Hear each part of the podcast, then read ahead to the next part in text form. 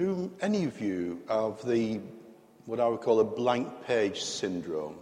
If you're a preacher, you probably do, but you know, if you're doing an essay or if you're writing something, you know, and you, you have that blank piece of paper, or more like today, you have that blank screen, and you haven't started, and you don't know how to start, and an hour later, and a, two cups of coffee later, or whatever, you've still got a blank page and a blank screen. Well, it happens to preachers every now and again. uh, the way I put it is sometimes sermons come by inspiration, and sometimes by perspiration. Um, that was such an occasion for me about 10 days ago when I was thinking about this message for this morning. And I, I suddenly thought about this, this, this um, theme of knowing the will of God. And yet, the more I thought about it, the more I researched, the more I looked into the Bible, I still had a blank page and wasn't able to get away from that blank page. um, but I thought it was so important that we should think about knowing the will of God. That week, I just had a number of meetings uh, with groups of people, some one to one meetings. And uh, I don't know if you've had the experience uh, that I had on that week, where you hear all this, uh, all these voices, all these ideas, all these suggestions, and in the middle of it all, including my own voice as well, in, in the middle of it all, you're thinking, you know, where's the voice of God in this? You know, when, he, when all is said and done, actually, what is God's will in this? Can we really know God's will in the midst of all the voices that clamour for our attention? um, I mean, it, it, when you think about it, it, it's difficult to know the mind of God, isn't it? When actually we find it hard to even know the mind of each other. I mean, just think at the moment about your best friend, or maybe your spouse, or maybe a brother or sister, whoever is the person who perhaps is the closest to you. Do you know their mind? Now, I have to say, we have a very harmonious relation. Let me start off by saying we have a very strong marriage before I say what I'm about to say. But we don't have the same mind. We are very different in the way we think, which is, which is good, actually. It's very healthy. Um, and to give you an idea, I remember um, not long ago, we were just about to go off to sleep. And uh, men, man brain, you see, man brain, I'm thinking, What's for dinner tomorrow? You see, we men, we think like that. Woman's brain thinks differently. Suddenly, Dawn said, You know, when we go on holiday in three months' time, do you want to take that blue jumper with you? I'm thinking, Where did that come from? I'm thinking about tomorrow's dinner. So I give the usual man's response What blue jumper's that? Dawn said, You know, the one you had for Christmas. Really? I said, Yes, so she gets out of the wardrobe my blue jumper. Oh, that purple jumper. Another blue. And see, so we, we have a harmonious relationship, but we think differently. Now, if I can't always get into the mind of my wife, who I share so closely with, how on earth can I know the will of God? How can I get into God's mind? And the more I thought about this and the more I looked into verses, the more I could not get beyond that blank page until it dawned on me that I had written, hit on the wrong title. It is not about knowing the will of God, it's about doing the will of God. That's what it's all about. And this morning, I want to change the slide from not knowing about the will of God, but doing the will of God. It's not quite as nice a slide, I have to say. But it, it dawned on me that actually we probably can't know the will of God unless we actually do it. Um, I never thought about being a, being a Salvation Army officer, and I, I, I, felt this call, felt this voice, should I, shouldn't I? But it was only actually when I started to push a door or two and agree to make some some application, that the door started to open and a way seemed to be forward. And I, I, I knew the will of God by doing it, by actually stepping out in faith. And suddenly, when I changed that one little word from knowing to doing, suddenly the inspiration flowed. Some of the perspiration stopped and the inspiration started. And actually, I started to come up with verses and verses of scripture which confirm that. For example, what about this in, in one of the Psalms? Psalmist says in Psalm 143 very simply, Teach me to do your will. Not to know your will, but to do it. What about this from the New Testament? For whoever does the will of my Father in heaven, says Jesus, is my brother and sister and mother. What about this uh, from John's Gospel? Jesus, Jesus' words again. If anyone chooses to do God's will, he will find out if my teaching comes from God. I mean, that's quite a good verse, isn't it? Because it actually tells us that in order to know the will of God, in order to find out the will of God, then you need to choose to do the will of God. What about Ephesians? Let's turn to Paul's writing. Doing the will of God from your heart or Hebrews, the unknown writer of Hebrews, you need to persevere so that when you have done the will of God, you will receive what he has promised. Or what about the first letter of John? The world and its desires pass away, but the man who does the will of God lives forever. And so he goes on and on and on. Many verses talking about doing the will of God. And so it came up to me, the, the inspiration, if you like, that there's a truth here, there's a principle here, and that is this. Knowing what to do must lead to doing what you know. Knowing what to do must lead to doing what you know. uh, to back up that principle, let me give you one final verse from the letter of James. And what a warning this is. Remember it is sin to know what you ought to do and then not do it. It's a sin to know the will of God but not to do the will of God. What a warning that is for each one of us who claim to be Christians.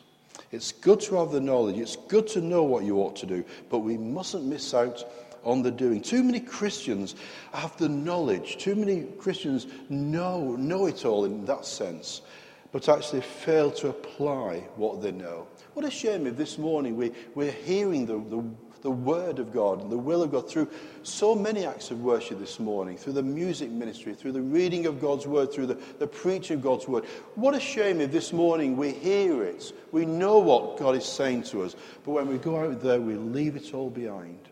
We do not apply it.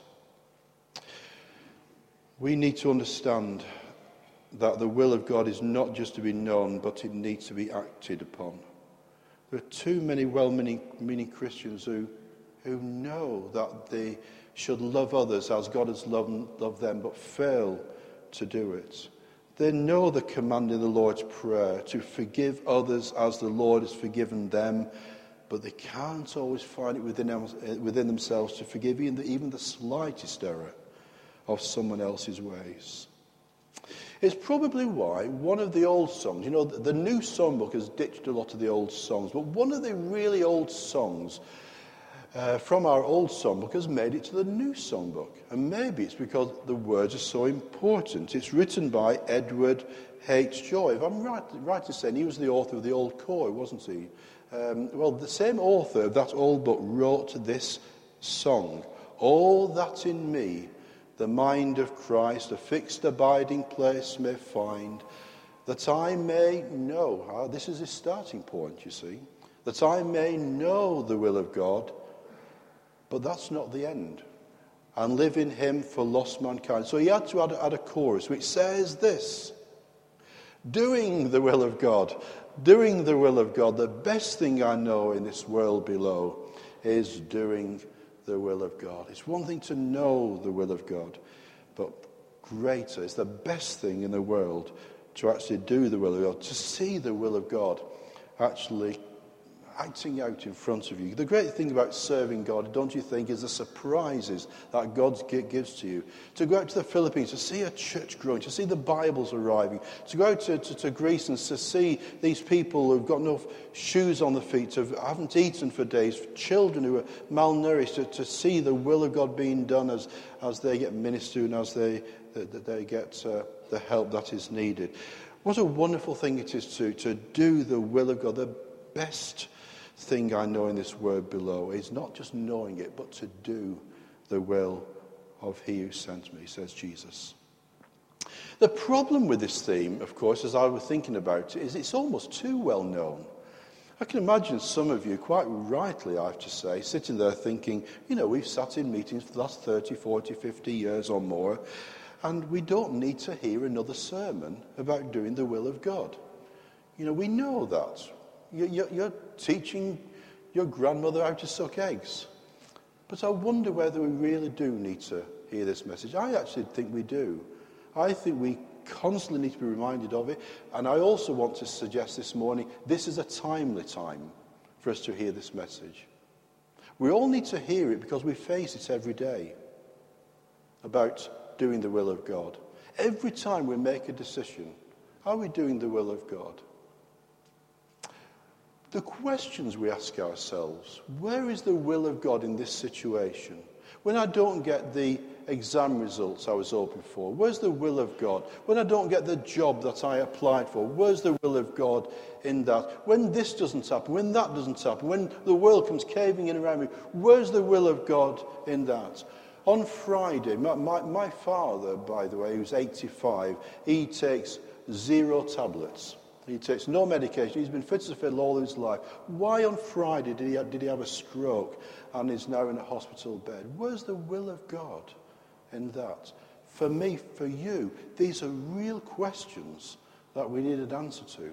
Where is the will of God in all these human situations that we face day by day? It's also a timely question, I think, because within the Salvation Army, we need to be really sure that we are doing the will of God. I think in the midst of making sure we get the mechanics of the Salvation Army right, we need to be careful that we don't end up with a Salvation Army that is management led rather than mission led. And I, I do believe we need the structures in place, of course we do.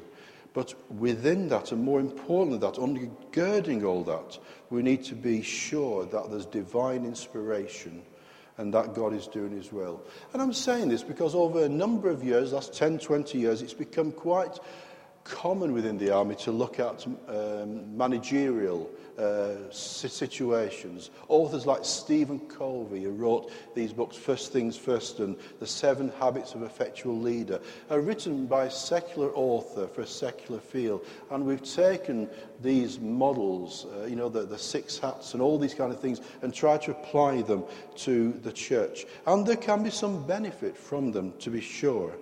But what we must be careful of is that we don't end up with a, a, purely structural, functioning, managerial Salvation Army that has no mission to it, that has no passion to it, that has no will of God within it.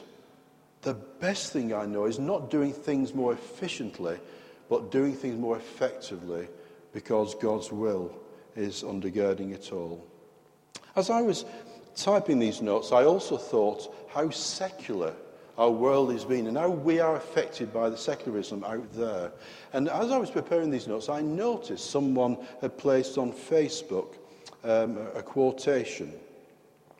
Um, it's, a, it's a, a page on the Facebook which is called Encouragement in the Salvation Army. Maybe some of you are signed up members of that page. It's open uh, to anyone in the army. And someone put this quote on the page. You can see it on the screen. You don't have to be on stage or in front of a large crowd to make a difference. You are making a difference by living your life to the best of your ability. You may never know all the lives you are touching. Now, it's a lovely quote, and uh, many people, as you do on Facebook, liked it. Uh, many salvations, many officers liked it, even put comments on it, and so on. But the more I looked at that quote, the more it troubled me. Because actually, it seemed to me more of a secular quote than a Christian quote. And so I uh, put a comment on. I don't sort of comment uh, very, very easily on, on Facebook, but I did on this occasion. And I did put a comment, and, uh, and, I, and, I, and I said, it's a lovely quote, I'm sure it's helpful, but actually, may I rephrase it? And this is my rephrasing of that. You don't have to be on stage or in front of a large crowd to make a difference. Jesus is making a difference by living his life through you. Because you have, you have surrendered your life to Jesus, you will one day know the lives you have touched for the kingdom. You see, the first version is all about what you do, what, how you can make a difference, about the lives that you are touching. The Christian quote is all about Jesus It's all about what He is doing. It's all about His will. It's all about the lives that Jesus is touching through you. Let me show you this difference again by just quoting the final verse in the book of Judges. The final verse in the book of Judges sums up the whole of the book of Judges. It covers a 400 year period um, of, of the, the, the, land of Israel when Joshua brought the Israelites back into Israel. They divided up into the tribal lands. They all settled down. And Judges talks about the spiraling away of God's people away from God. They were in God's land, but they were coming away from God's people. And this last verse sums up the whole of this dark period, this dark spiritual period, as the, the land became secularized and less spiritualized. And the last verse summed it all up by saying, everyone did what was right. Which sounds great, doesn't it? What a great way to finish a, a great book. Everybody did what was right. But here is the sting in the tale. Everyone did what was right, penny hits the button. In their own eyes. That's the problem. Everybody did what was right in their own eyes. I'm doing what I want. You're doing what you want. Everybody's doing what they want. And I read that and I thought to myself, aren't I glad that I don't live in a world like that? The truth is, we do. That is exactly the world that we live in everybody's I'm all right, Jack kind of world. That's the, that is the world that we live in, to do what we want to do, and to do it our way, and to make sure that we get through. That was the problem with the, that 400 year period that the book of Judges covers. Why people spiraled away from God, because it was no longer about Jesus being on the stage, it was about them being on the stage, and everything being about them. Let me finish um, by saying that the problem in this society uh, in, in, the day of Judges is the, is the problem that's right before our eyes here this morning. The truth is that we live in this kind of world, not a world full of bad people, but a, a world of people who are doing things right, but only in their own eyes. Our responsibility as Christians is to know and to do the will of the Lord who we've given our lives to. We've bowed our knee to Jesus. We've surrendered our life to Jesus. We've sung together this morning, Take my life and let it be consecrated, Lord, to thee. And we have brought ourselves before Jesus because we wanted to say, Jesus, it's not about me. It's not about me getting my way. It's not about any of us getting our way. It's about God getting his way, about his will be done. Jude's letter is a very short letter in the New Testament, it, but he talks in that very short letter about how the church was full of God fearing people who had faith, but that now certain men whose condemnation was written about long ago have secretly slipped in among you. They are godless men who change the grace of our God into a license of immortality immortality and deny Jesus Christ. Even within the church, we need to be careful that there are not those who are slipping in amongst us who are not uh, focused on, on the will of God. You see, Jesus certainly wasn't blase about doing his Father's will, as we've already seen by two or three quotes. Even in the Garden of Gethsemane, when you think about it, when Jesus was grief stricken, when Jesus was, was sweating great drops of blood, when Jesus was in that crisis moment and he, he prayed, God, take this, this cup of suffering away from me. Even in that moment, Jesus was able to say, But not my will be done, but thy will be done. Not me, but you. That's our attitude. That needs to be our prayer. That needs to be our plea the fulfillment of, of that kind of prayer.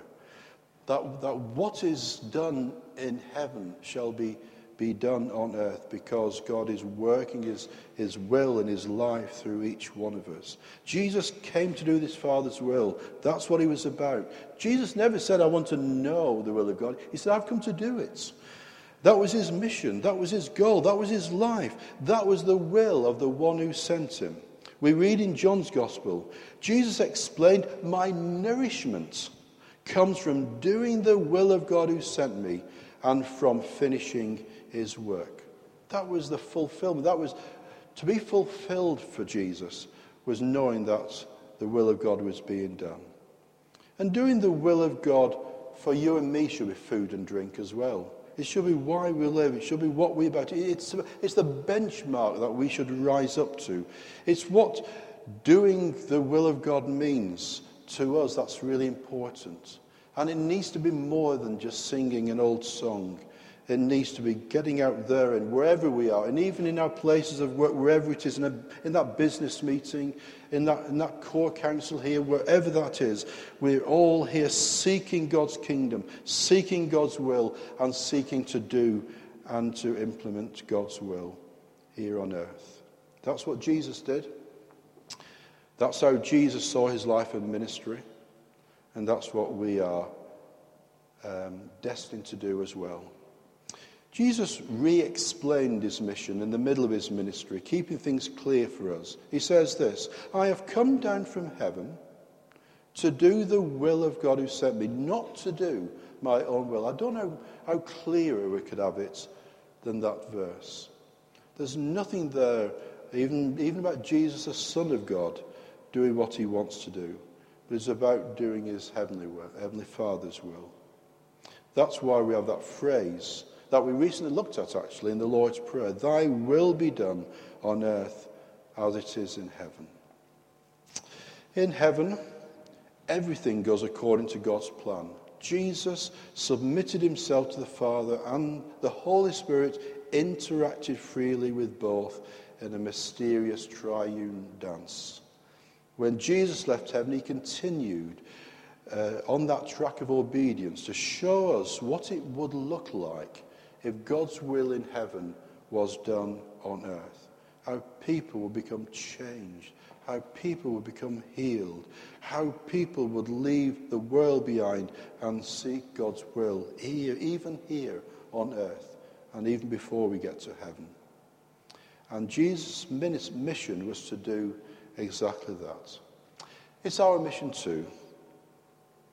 But of course, it'll be different for each one of us as we act that out. And that's the tricky bit, isn't it? To, to make sure that the main thing is that we follow up uh, Jesus' words here.